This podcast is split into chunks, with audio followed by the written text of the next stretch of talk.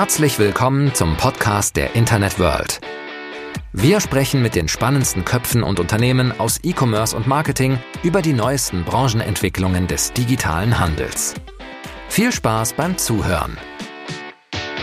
Hallo und herzlich willkommen zu einer neuen Episode unseres Podcasts Touchpoint von Internet World. Ich darf mich kurz vorstellen, mein Name ist Helmut van Rinsum.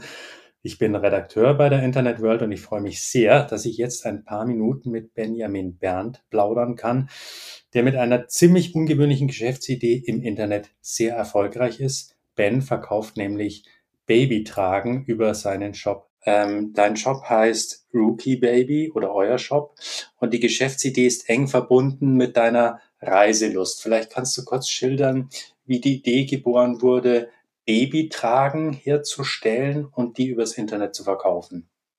Ähm, ja, tatsächlich ungewöhnliche Idee, völlig richtig. Ähm, aber so ist das manchmal, wenn das, äh, das Leben zuschlägt. Und ähm, die Grundidee war eigentlich, wir wollten eine Babytrage auf einer Weltreise. Wir sind äh, mit dem ersten Baby gereist ähm, einmal um die Welt und dann haben wir das zweite bekommen und haben gesagt, okay, äh, wir optimieren unser Gepäck und hatten insgesamt dann unter 20 Kilo für dann vier Personen plus natürlich so Kinderwagen und so ähm, und wollten halt eine kompakte Babytrage, die aber gleichzeitig schön und praktisch ist, ähm, haben dann einen entwickelt und haben gedacht, vielleicht interessiert sich noch jemand dafür und haben den angefangen zu verkaufen und das hat äh, doch überraschenderweise recht gut geklappt. Aber kann man so eine Babytrage recht einfach entwickeln oder ähm, wie kann ich mir das vorstellen? Äh, haben wir gedacht, dass das so einfach geht. Ähm, ja. ja. war aber dann doch nicht so. Man denkt, äh, ja, ein Babytrage sind halt ja ein paar Gurte, ein bisschen Klett und vielleicht noch eine Schnalle, nähen wir zusammen.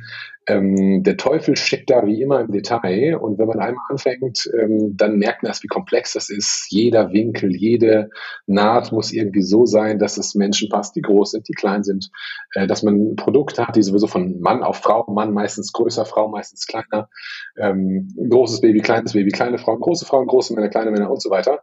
Äh, das war schon relativ komplex und wir haben einfach ultra viele Iterationen gemacht und ja, mittlerweile haben wir ein Produkt, was doch äh, recht gut funktioniert, würde ich sagen. Mhm. Also ihr habt dann irgendwann mal, wie soll ich sagen, so einen Prototypen äh, ähm, hergestellt und den dann vermutlich irgendwo mal benutzt und dann ist man vielleicht im Bekanntenkreis auf euch zugekommen und hat gesagt, was hast du da? Wie gesagt, habe ich selbst gemacht oder wie kann ich, ist es so ungefähr richtig? Ja, also wir haben äh, einen Prototypen hergestellt, heißt äh, getackert. Ich hatte so einen alten Gürtel und wir hatten halt überhaupt keine Ahnung von, äh, wie funktioniert Textil und dann Schere, Gürtel, Tacker, so grobe Formen äh, und da sind wir zu unserer ähm, Änderungsschneiderei in Berlin gegangen und gesagt, könnt ihr das vielleicht mal so die, die Tackernadel rausmachen und da mal eine richtige Tragen rausnehmen? Und ja, dann das erste sah halt noch aus wie, um Gottes Willen, das war sah aus wie eine Einkaufstüte. Und irgendwann kam da ein bisschen Form rein. Und da dachte ich, okay, das kann man jetzt, kann man das eigene Baby auch mal sich trauen reinzusetzen. Das ist keine Einkaufstüte, sondern sieht ein bisschen aus wie ein Babytragen. Und dann waren wir damit auf einem Kindergeburtstag von unserer Nachbarin und wir hatten halt schon quasi, das war Trage 1 oder ich sag mal Trage 0,5 und hatten schon die Brand Rookie uns ausgedacht und haben halt quasi einen Rookie-Patch gedrückt und den einfach drauf genäht. Und äh, dann sagte eine, also ich stand so in der Küche mit dem Baby an und jemand sagte, hey, coole Babytrage. Und ich sag, oh ja, krass. Guckte, kam näher und sagt, ah ja, das ist die Rookie, ne? Und ich so, ja, das ist die Rookie klar kennst du die. Ja, ja, kenne ich, kenne ich. So, okay.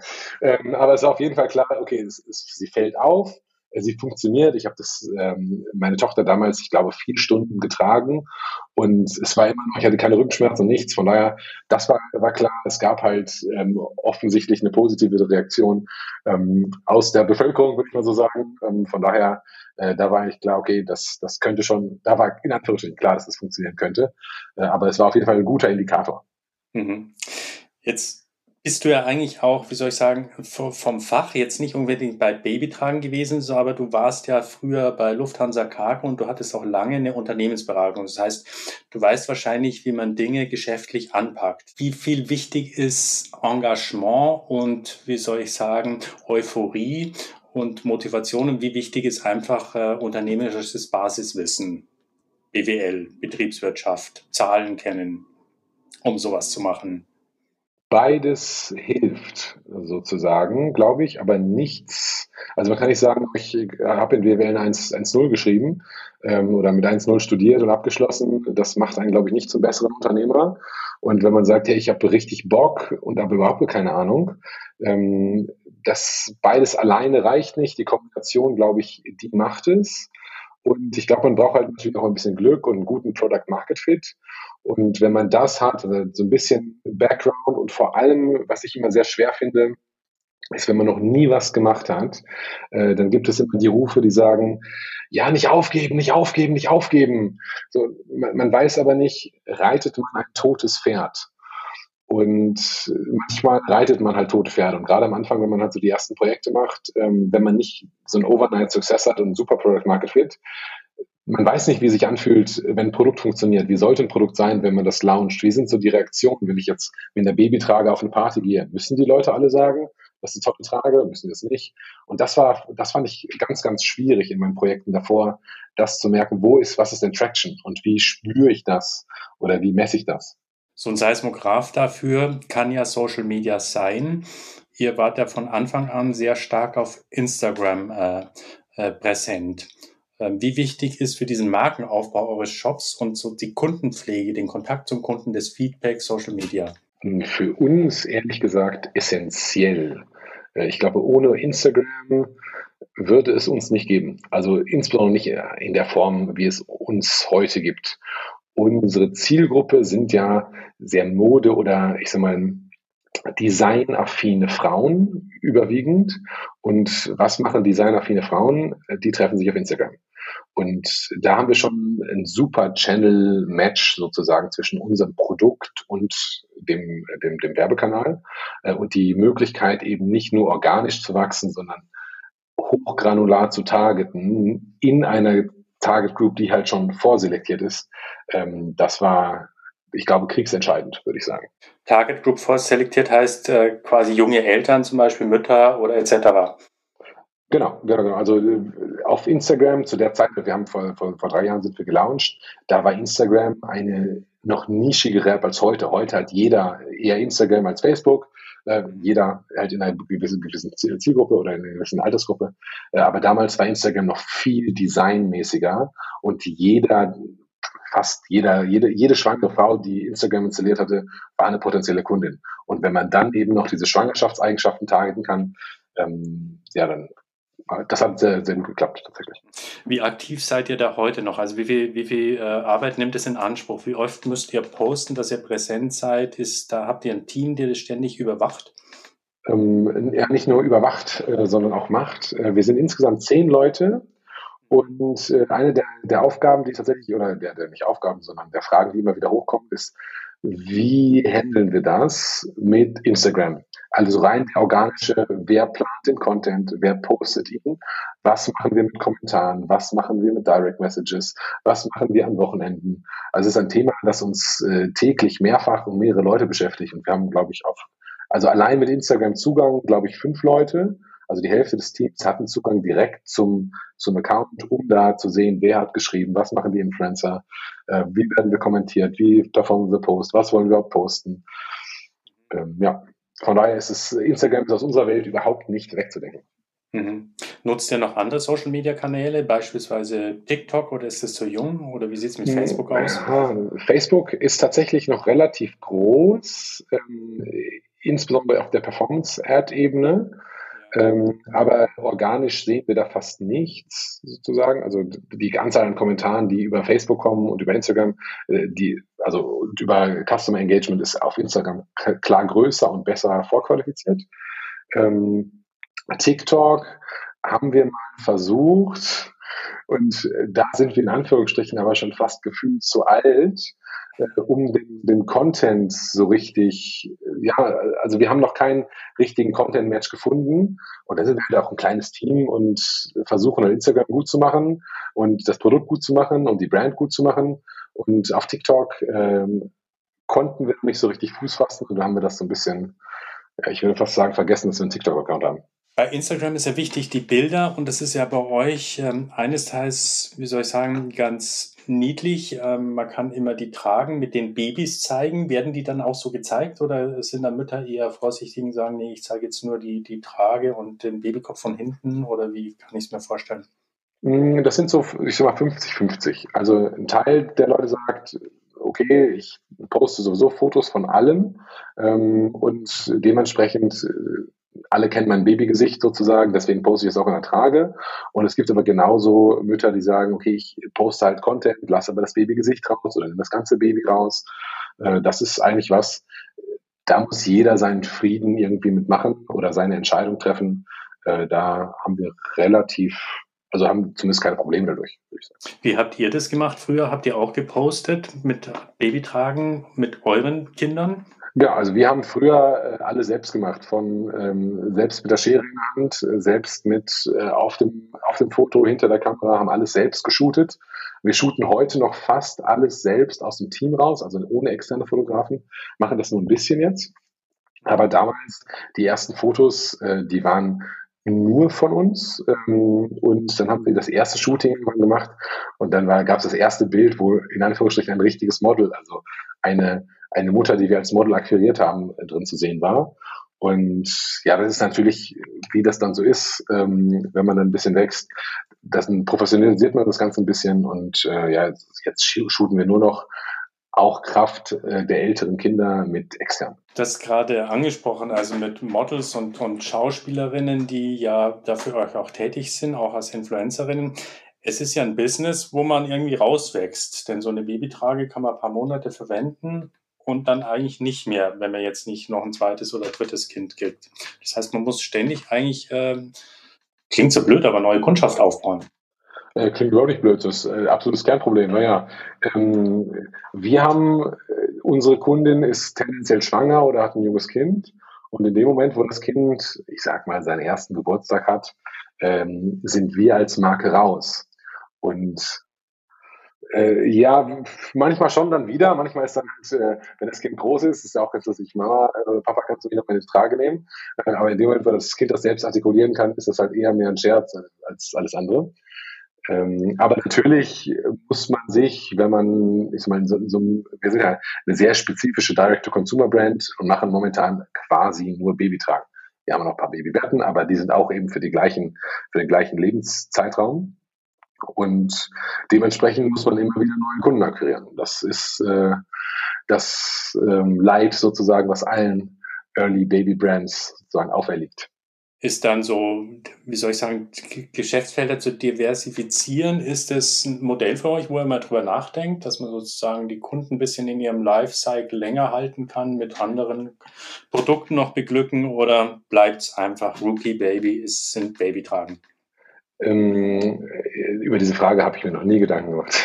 ähm, natürlich, also wir haben eine Premiere am Anfang, hier.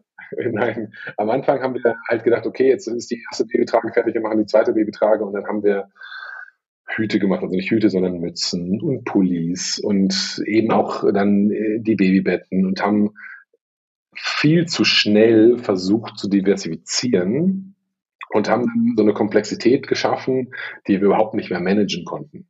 Sei es auf Entwicklungsebene, aber auch auf Produktionsebene und dann ähm, ja, Beispiel, da hatte ein Babybett einfach einen gebrochenen, so eine gebrochene Strebe. So, ähm, ja, und das fehlte halt eine Schraube.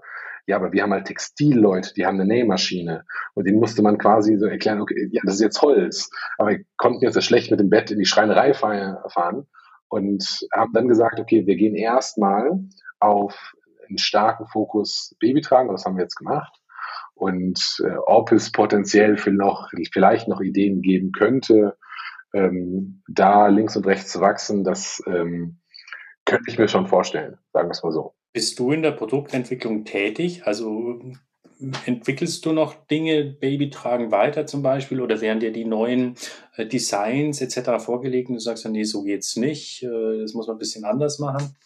Ich frage von dem Hintergrund, weil man natürlich auch irgendwann mal rauswächst. Ich meine, du hast jetzt keine äh, äh, kleinen Kinder mehr, die in die, in die Tragen passen. Deswegen ähm, ist man da noch so, hat man da noch so den direkten Draht dazu? Eine gute Frage. Ähm, jein. Sozusagen. Also es gibt einfach bestimmte Überlegungen, die damals stattgefunden haben, die heute noch relevant sind. Ne? Also wie müssen Träger grundsätzlich geformt sind, damit das angenehm ist zu tragen und es keine Rückenschmerzen entstehen. So, und dann gibt es aber viele Sachen, die einfach viel zu komplex sind. Also wir haben jetzt mittlerweile zwei Mode-Textiltechnik-Designer, die im, auf einem Granularitätsgrad unterwegs sind, Nähte zu optimieren und Schnittformen. Ähm, ich gehe dann nochmal rein und sage, okay, was machen wir nochmal? Ah, das ist das Ziel, äh, aber so in der, in der groben, in der sehr, ich sag mal, Unternehmen, aus der sehr unternehmerischen Brille.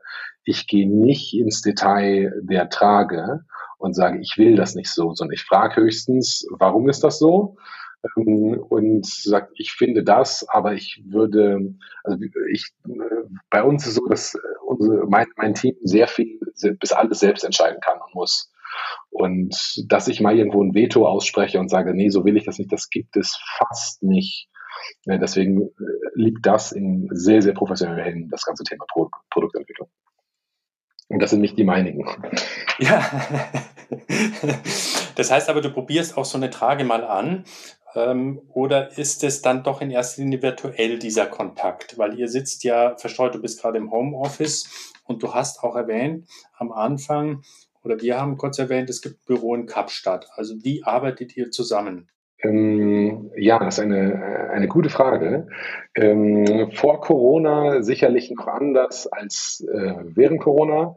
Wir sind, wir haben ein großes Flagship, Flagship Office in äh, Kapstadt seit letzter Woche tatsächlich. Und da sitzt so ungefähr die, die Hälfte des Teams, der Bildschirm, das Büro. Ähm, und wir machen eben viel virtuell. Und dadurch, dass wir aber ein physisches Produkt sind, müssen wir halt auch mal zwangsläufig was schicken aus Deutschland nach Südafrika und ähm, innerhalb von Deutschland äh, zu unseren Standorten. Und jetzt zum Beispiel steht gerade neben mir äh, ein Paket mit unseren neuen Farben. Die shooten wir jetzt am Donnerstag. Wir shooten ausnahmsweise mal in Köln. Äh, das haben wir noch in Köln haben wir nie geshootet, in Berlin haben wir schon mal geshootet.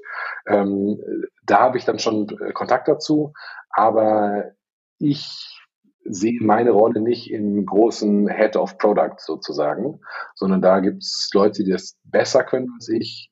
Für mich ist das strategisch relevant. Was für ein Produkt wollen wir machen? Was müssen die Eigenschaften sein?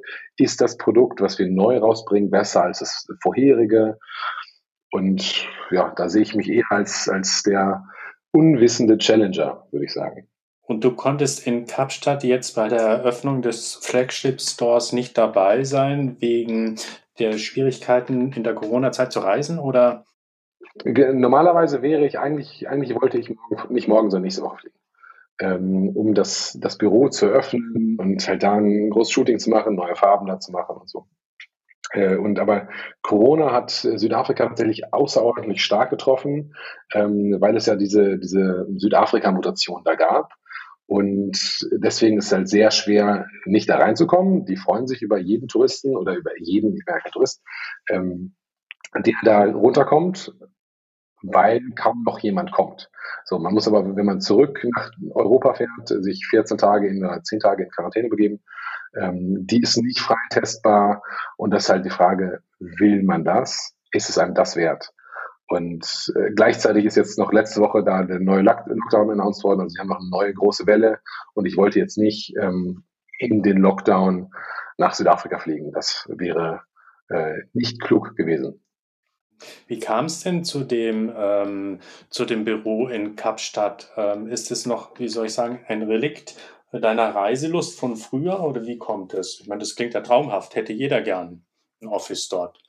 Ich, ich, was weiß nicht, ob das jeder gern hätte. Es, es kommt mit, äh, wie mit alles im Leben, mit, mit Rechten und Pflichten äh, sozusagen. Ähm, das, ja, wie kam das? Wir sind halt damals um die Welt gereist und haben gemerkt, okay, das mit Rookie sollte eigentlich eine Möglichkeit werden, die Reise dauerhaft zu finanzieren, quasi dauerhaft zu reisen und so, ähm, so quasi ähm, weltbummerisch zu leben. Und haben dann gemerkt, das, das funktioniert gar nicht mit, mit zwei Kindern. Äh, und das funktioniert auch nicht mit zwei Kindern und einem, einer Brand, die irgendwie tatsächlich wächst. Und dann haben wir gesagt, okay, dann lass doch Folgendes machen, dann finden wir irgendwie eine Basis und wo es am schönsten ist. Äh, und das war dann für uns Kapstadt, haben uns äh, für Kapstadt entschieden und dementsprechend halt da eine Dependance aufgemacht, Büro angemietet, Mitarbeiter eingestellt. Und dann kam Corona ungefähr ein Jahr später, ziemlich genau ein Jahr später. Und im Zuge von Corona ist dann alles ein bisschen verrückt geworden. Äh, und dann ähm, gab es das Büro noch. Wir sind aber dann nach Deutschland zurückgegangen. Und dementsprechend gibt es das Büro in Kapstadt, wo die meisten Mitarbeiter sind. Und ich als Geschäftsführer sitze halt alleine in Köln, in Anführungsstrichen. Ähm, und wie man immer so schön sagt, man soll äh, an seinem Unternehmen arbeiten und nicht in seinem Unternehmen. Und äh, das klappt tatsächlich dadurch ganz gut, weil ich nicht, ich kann gar nicht ständig zu den Leuten gehen, was machst du da? Äh, warum sitzt du nicht da? Warum machst du nicht das? Und ich kann mich gar nicht so sehr ein, äh, einbringen, sondern muss halt überlegen, was kann ich strategisch einbringen, anstelle von jeden Tag den, den Leuten auf den Füßen stehen. Und ich glaube, das ist eine, eine, eine ganz gute Möglichkeit, sich da zu disziplinieren. Wie sind so die nächsten Pläne von euch? Oh, das ist ein großes Geheimnis. Ähm, na, wir sind äh, in Deutschland, Österreich, Schweiz, würde ich sagen, sehr, sehr stark und in so einem Segment. Ähm, in anderen Ländern sind wir noch nicht so stark. Und jetzt könnte man überlegen, ob es nicht sinnvoll wäre, in andere Länder zu gehen. Das ist das eine oder da stärker. Wir haben eine englische Website und wir haben auch wahrscheinlich in jedes Land der Welt fast schon mal eine Trage verkauft, aber eben nicht in, in substanziellen Mengen. Genau, das nächste ist, wir haben, sind vor zwölf Tagen auf Amazon äh, gegangen. Wir haben vorher kein Amazon-Geschäft gemacht. Und jetzt könnte man natürlich gucken, was gibt's noch für Kanäle, also es gibt ja, was gibt's noch für Länder, was gibt's noch für Kanäle. Und dann kann man natürlich gucken, was gibt's noch für Produktkategorien oder Produktgruppen oder Produktinnovationen innerhalb der Kategorie, die man machen kann. Und ich würde mal sagen, wir machen alles so ein bisschen. Was ist der Hintergrund, dass ihr auf Amazon gegangen seid und andere Plattformen prüft, um mit neuen Kunden, neuer Klientel in Kontakt zu kommen? Genau, wir haben äh, gemerkt, dass wir äh, bestimmte Wachstumsgrenzen in unseren traditionellen Werbekanälen, das ist halt insbesondere Instagram, erreichen und überlegen, okay, trotzdem ist nicht jede Babytrage von uns, die ich draußen sehe. So tendenziell sind zu wenig von uns. Und das, ist die Frage, wie kann man breiter in den Markt gehen? Ähm, und da ist sicherlich Amazon ein ganz guter Kanal, um das mal zu testen. Aber das, wie gesagt, das war vor zwölf Tagen. Ähm, wir haben äh, sehr viel Angst gehabt vor Amazon, ehrlich gesagt, ähm, weil wir gedacht haben, dass das unser, unseren eigenen Shop kannibalisiert. Und von allem, was wir jetzt bisher sehen, scheint das nicht so zu sein. Nach zehn Tagen. Ne? Aber das ist natürlich nicht, nicht wirklich viel. Aber äh, ich bin ehrlich gesagt relativ beruhigt ähm, und äh, hätte gedacht oder würde mir wünschen, dass wir vielleicht schon früher diesen Amazon-Schritt gemacht haben, hätten. Äh, aber also bisher eine sehr positive Erfahrung, ehrlich gesagt. Sind eigentlich Babytragen, ist es was Typisches für den deutschsprachigen Raum oder also frage ich jetzt mal laienhaft, ähm, was weiß ich, äh, verwenden die Französinnen auch Babytragen oder ist es was, was bei uns populär ist in bestimmten Kreisen? Das ist eine ehrlich gesagt vortreffliche Frage. Oh, Wahnsinn. Ähm, ja, you made my day. Ich, ja, ja. Der Babytragenmarkt, man denkt das gar nicht, ist in Deutschland ganz anders als äh, in den meisten anderen Ländern. Wir haben zum Beispiel in Deutschland Trageberater. Trageberater sind Leute, die sich darauf spezialisiert haben, meistens Tragebatterien, muss man fairerweise sagen, ähm, die äh, sich darauf spezialisiert haben, Tragen zu empfehlen und Leuten beizubringen, die Trage richtig anzuziehen und so weiter und eben zu sagen, hey, ich habe ein gewisses Portfolio von, von Unternehmen, für dich wäre wahrscheinlich die Trage am besten oder, oder jene. Ähm, und die Leute haben eine relativ hohe Kompetenz, auch in dem medizinischen Background, wie sollte eine Trage richtig sitzen und so weiter. Das gibt es in anderen Ländern, ich würde sagen fast nicht. Und das führt dazu, dass im deutschen Markt andere Babytragenmodelle erfolgreicher sind als im internationalen Markt. Es gibt zum Beispiel dieses, wer schon mal Hangover gesehen hat, äh, der kennt diese Trage, das Bild der Trage, wo das Baby nach vorne guckt. Ähm, das ist so aus Trageberater slash medizinischer Sicht äh, nicht so optimal, um das mal diplomatisch äh, zu formulieren, aus verschiedenen Gründen. Und deswegen ist diese, sind diese Art der, der, der Tragen nach vorne in Deutschland nicht sehr beliebt, wogegen das in anderen Märkten die beliebtesten Modelle sind. Und das ist schon was sehr Besonderes, glaube ich, was wir hier in Deutschland oder im deutschsprachigen Raum haben. Das heißt, man muss sich intensiv mit den einzelnen Märkten dann auch auseinandersetzen. Ähm, ich denke ja. Also ich, den, den deutschsprachigen haben wir relativ gut verstanden, würde ich sagen, soweit man das sagen kann. Man hat schon Markt verstanden. Ne? Aber ähm, die internationalen eben nur sehr wenig. Und da müssen wir jetzt noch ein bisschen Hausaufgaben machen. Wir haben jetzt mitgekriegt, wie dein Arbeitsalltag so ungefähr aussieht. Ähm, äh, wir haben auch mal über Hobbys gesprochen und du hast mir im Vorgespräch verraten, du machst auch Kampfsport und zwar einen äh, relativ speziellen. Sag doch mal was dazu einen sehr relativ speziellen. Ich, ich würde sagen, den ultimativen äh, sozusagen. Ähm, nee, ich habe, wenn ich nicht gerade vorm Computer sitze und äh, mit Leuten äh, telefoniere oder Videokonferenze oder äh, irgendwelche Ads mache, ähm, dann habe ich mich tatsächlich dem, dem Kampfsport verschrieben, tatsächlich äh, Mixed Martial Arts. Das ist, wer es nicht kennt, äh, quasi eine Kombination von allen Kampfsportarten. Äh, und dann kämpft man das sozusagen aus. Das ist was, was ich seit Kindesbeinen spannend finde und mich nie getraut habe. Und eigentlich so von Natur aus total unsportlicher Typ Ne? Ich habe eher war von der 5 in Sport bedroht, habe eine, ähm, eine Siegerurkunde bei den äh, Leichtathletik äh, Bundesjugendspielen bekommen und so. Und äh, bin eher so quasi durchs Leben gegangen. Und dann habe ich aber so vor ungefähr zwei Jahren gesagt, das reicht. Äh, ich muss das jetzt mal lernen und ich gehe da wohin, wo der Schmerz am größten ist. Und seitdem ähm, haue ich mich regelmäßig, auf gut Deutsch gesagt, äh, beziehungsweise lasse mich verhauen. Es ist bei mir eher noch äh, verhauen lassen. Und das Ziel ist tatsächlich dieses Jahr noch, das ist quasi Schritt eins, ein äh, Kickbox-Vollkontakt-Kampf zu machen. Jetzt habe ich es ja öffentlich gesagt, ähm, wo ich ultra viel Angst vor habe. Also man kann es sich gar nicht vorstellen, wie viel. Ähm, aber ich glaube, das ist ein, ein sehr, ein, eine sehr reifende Aktivität, und nächstes Jahr dann quasi in den MMA-Bereich, also Kickboxen ist quasi Hauen und Treten, so platt gesprochen. Und MMA heißt, es ist, hört nicht beim Hauen und Treten auf, sondern es geht quasi dann ins Ringen über und dann auch bis zum Boden. Und es gibt nicht so, wie es traditionell gibt, wenn jemand drei Sekunden auf dem Boden ist oder so, sondern äh, dann ist der Kampf nicht vorbei, sondern der, der Kampf wird in der Regel durch Submission, also durch Aufgabe eines Gegners entschieden.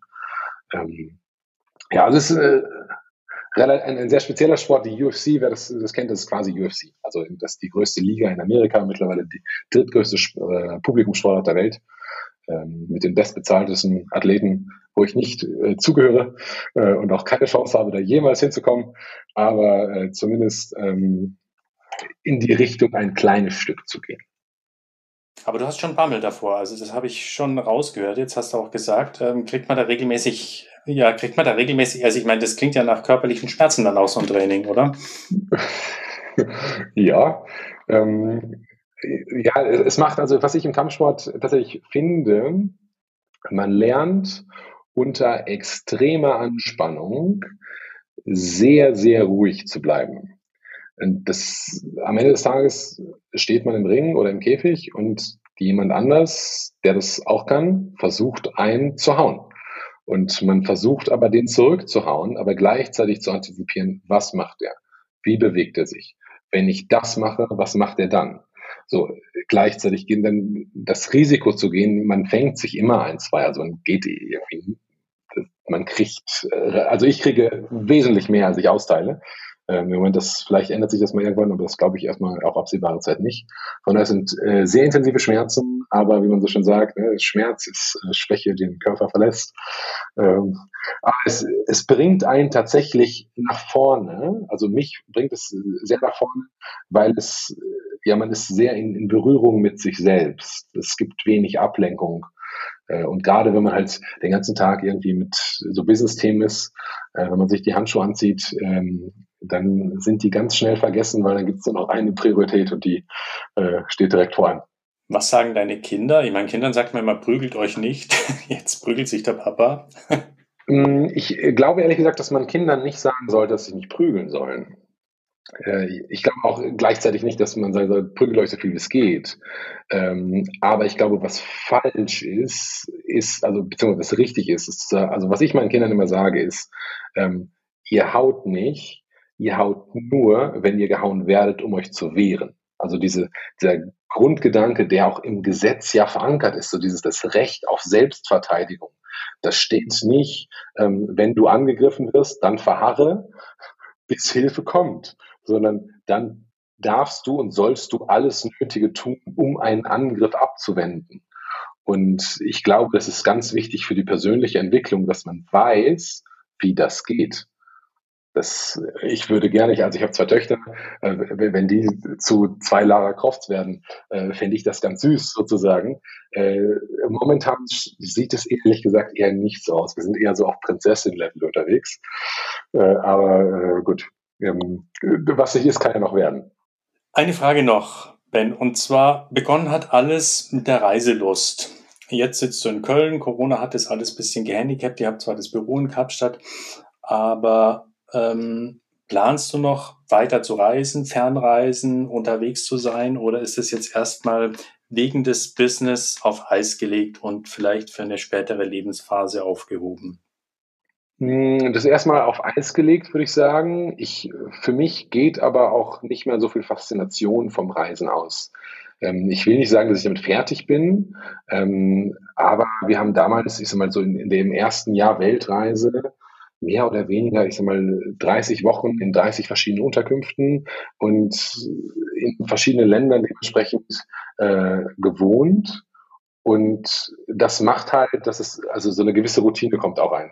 Man weiß, okay, äh, ich brauche einen Supermarkt, ich brauche das und das und das. Äh, wo ist der Strand? Wo kann ich das Auto parken? Und am Ende des Tages sieht man viel, was auch überall auf der Welt gleich ist. Und ich glaube nicht, dass es den perfekten Ort gibt, sondern meine Reise ist schön, aber es gibt aus meiner Sicht keinen Ort auf der Welt, wo man, so wie schönes Panama, wo man hinfahren kann, wo alles ganz toll ist, sondern Kapstadt ist ein wunderschöner Ort zum Leben, hat Nachteile gegenüber Köln. Ein, keine Ahnung, San Francisco, da war ich jetzt tatsächlich noch nie, deswegen kann ich ja schlecht drüber sprechen. Ähm, aber ob man jetzt nach, nach Sydney geht, da ist auch was schön, aber auch anderes äh, nicht so schön. Die, ich glaube, die Antwort auf die Fragen, die man beim Reisen sucht, findet man, jetzt wird es ganz philosophisch, nicht zwangsläufig auf der Reise, sondern eher in sich selbst trotzdem hätte ich Lust, mal wieder, wieder irgendwo am Strand zu liegen, ne? um das vielleicht nochmal so weltlich dazu zu sagen. Nee, ist mir schon klar. Das ist vielleicht dann auch der, der Unterschied zwischen Ferien und Reisen oder zwischen Urlaub und Reisen. Ben, herzlichen Dank für dieses Gespräch. War sehr aufschlussreich. Ich wünsche euch weiterhin viel Erfolg und irgendwann auch mal wieder Lust am Reisen. Prügel dich nicht zu so sehr. Äh, die Branche braucht dich noch. Herzlichen Dank für das Gespräch. Danke, lieber Helmut, für die Einladung. Danke für die Zeit. Mir hat es sehr viel Spaß gemacht und äh, ich freue mich aufs nächste Mal. Insbesondere freue ich mich äh, auf den Oktober, glaube ich. Dann sehen wir uns ja äh, zur Social Media Konferenz. genau, wir sehen uns, ja, genau. Wir sehen uns am 12. Oktober in Hamburg auf der Social Media Konferenz und du wirst da nochmal live und auf der Bühne schildern, wie es zu dem äh, äh, wie es zu äh, Rookie Baby kam und wie er auch Social Media nutzt, um erfolgreich zu sein und zu bleiben. Willst du, dass ich da Geheimnisse verrate? Wäre nicht schlecht. Hm, vielleicht verrate ich ein paar. Mal gucken, mal gucken, mal gucken. In diesem Sinne, lieber Helmut, ich freue mich auf Hamburg ähm, und auf den Oktober. Bis dahin alles Gute und ja, bis zum nächsten Mal. Und das war's für heute mit dem Podcast der Internet World. Wir sagen Danke fürs Zuhören, bleibt uns treu und bis bald zur nächsten Folge.